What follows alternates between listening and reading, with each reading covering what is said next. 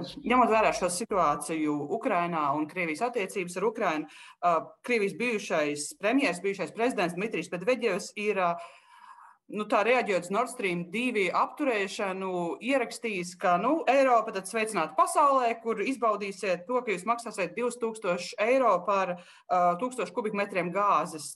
Tas ir reāli draudi, vai par to mums ir jāuztraucās? Nē, es domāju, par to nav jāuztraucas. Tas ir politisks paziņojums. Politisks paziņojums varētu teikt, Latvijas premjerministrs varētu pateikt 200 eiro par 1000 kubikmetriem.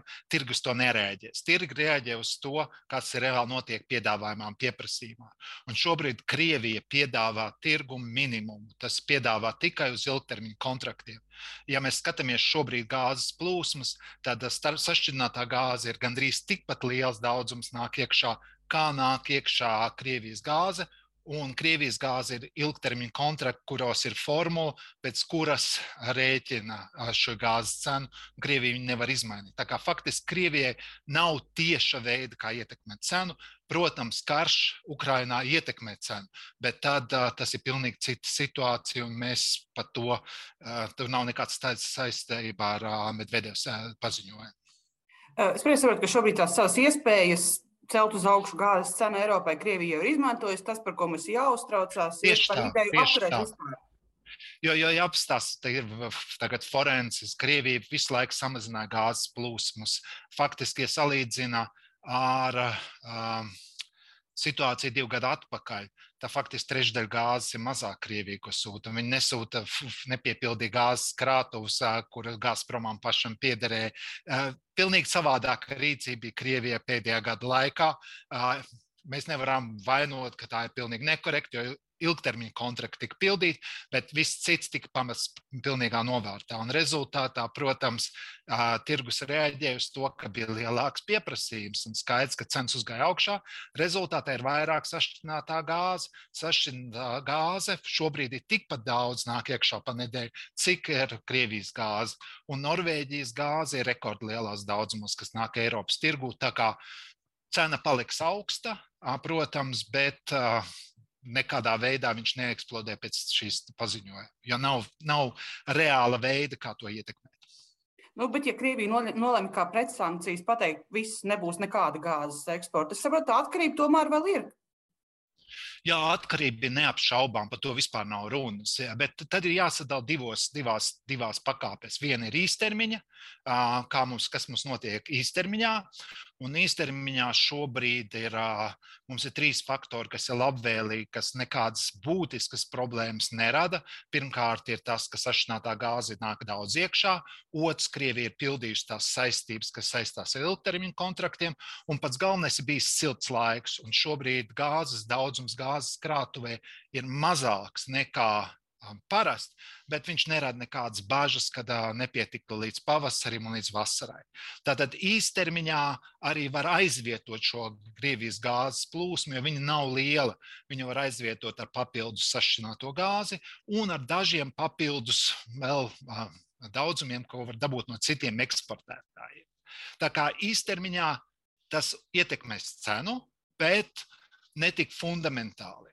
Ja mēs skatāmies ilgtermiņā, tad situācija, protams, ir pilnīgi cita, jo Krievija gada garumā, ja mēs skatāmies 3,8% no Eiropas gāzes patēriņa, un tā ir tad pilnīgi cita situācija, un tur tad ir atbilde jābūt daudz kompleksākai. Es zinu, ka komisija pirmo soli jau zināmā mērā ir paziņojusi jaunu likumdošanu, kas liktu uzglabāt gāzes uzņēmumiem, gāzes krāzes krātuves obligātā kārtā, bet tas, protams, ietekmē cenu, bet tas neatrisina piegādes.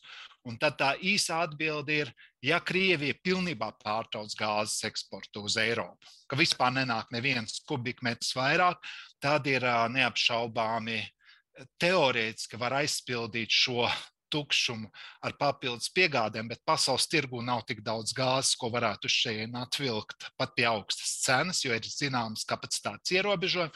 Un tad ir jāķerās, protams, pie daudzām lietām, kas būs ļoti sāpīgi no klimatas politikas. Pirmkārt, ogles atgriežas atpakaļ attiecībā pret to, lai ietu ārā. Tad nāk, protams, daļa gāzes ģenerācija var aizvietot ar, ar naftu.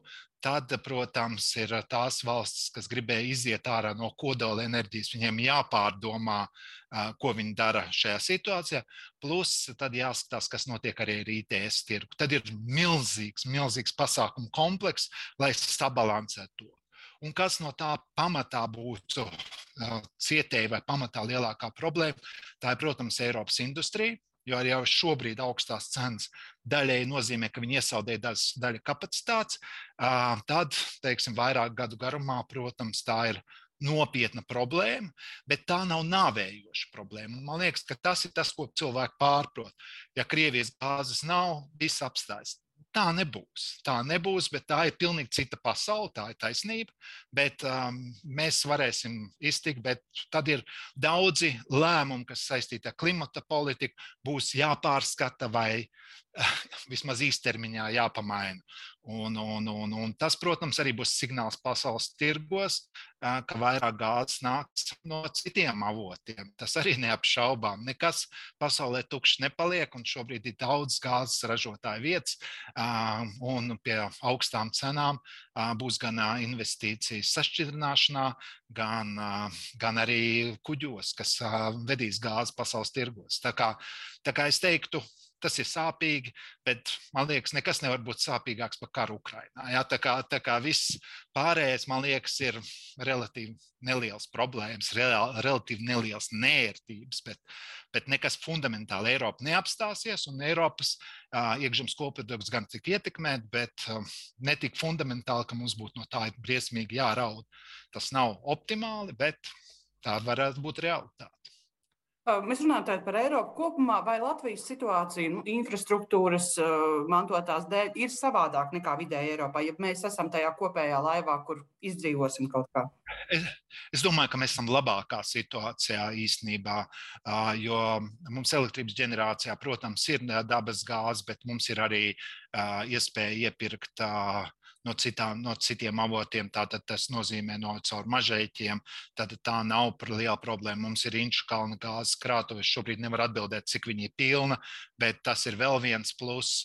Un mēs esam ļoti labi savienoti ar ar Somiju, mēs esam ļoti labi savienoti ar tagad arī Poliju un, protams, ar Zviedriju. Tādējādi mums tā tā pārmaiņa ir mazāk sāpīga. Kam visvairāk sāpīgā, es teiktu, Vācijai neapšaubām, jo Vācijas industrija lielā mērā paļāvās uz šīm piegādēm. Viņiem tas ir šoks un atmošanās sāpīgi, bet nu, agrāk vai vēlāk nu, tā tomēr notika. Jā, un neviens nav nepriecīgs par to situāciju, ne arī ko var darīt. Bet uh, Vācijai, man liekas, ir vislielākā adaptācijas izaicinājums, bet viņiem ir risinājumi, bet viņiem būs jāpārkāp pāri dažiem risinājumiem, kā piemēram iziešanai no atomenerģijas, kurai viņi īstenībā pielika punktu. Un tad, acīm redzot, viņi nevarēs tā pielikt punktu, bet tā ir viņu pašu izvēle, viņu pašu lēmums.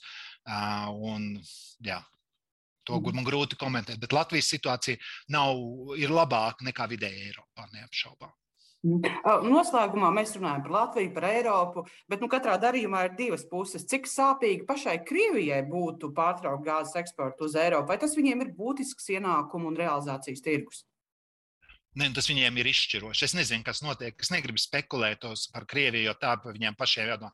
Principā tā ir gāzes industrija sagrāba, es teiktu, jā, jo Eiropa ir tik būtisks tirgus, ko tu nevari vienā mirklī aizvietot, pie tam viņš ir cauruļvadi. Tas nozīmē, var, protams, investēt sašķinātā gāzes kapacitātē, var iet uz pasaules tirgiem. Krievija to dara.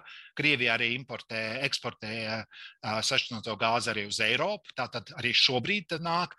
Bet tā vai tā tie apjomi ir tik milzīgi priekš Krievijas gāzes industrijas, ka tā ir, ir diezgan liela katastrofa. Un, uh, Tas būtu mans vērtējums. Bet, kā jau es teicu, es negribu spekulēt. Man liekas, mums nav jāspekulē par Krieviju.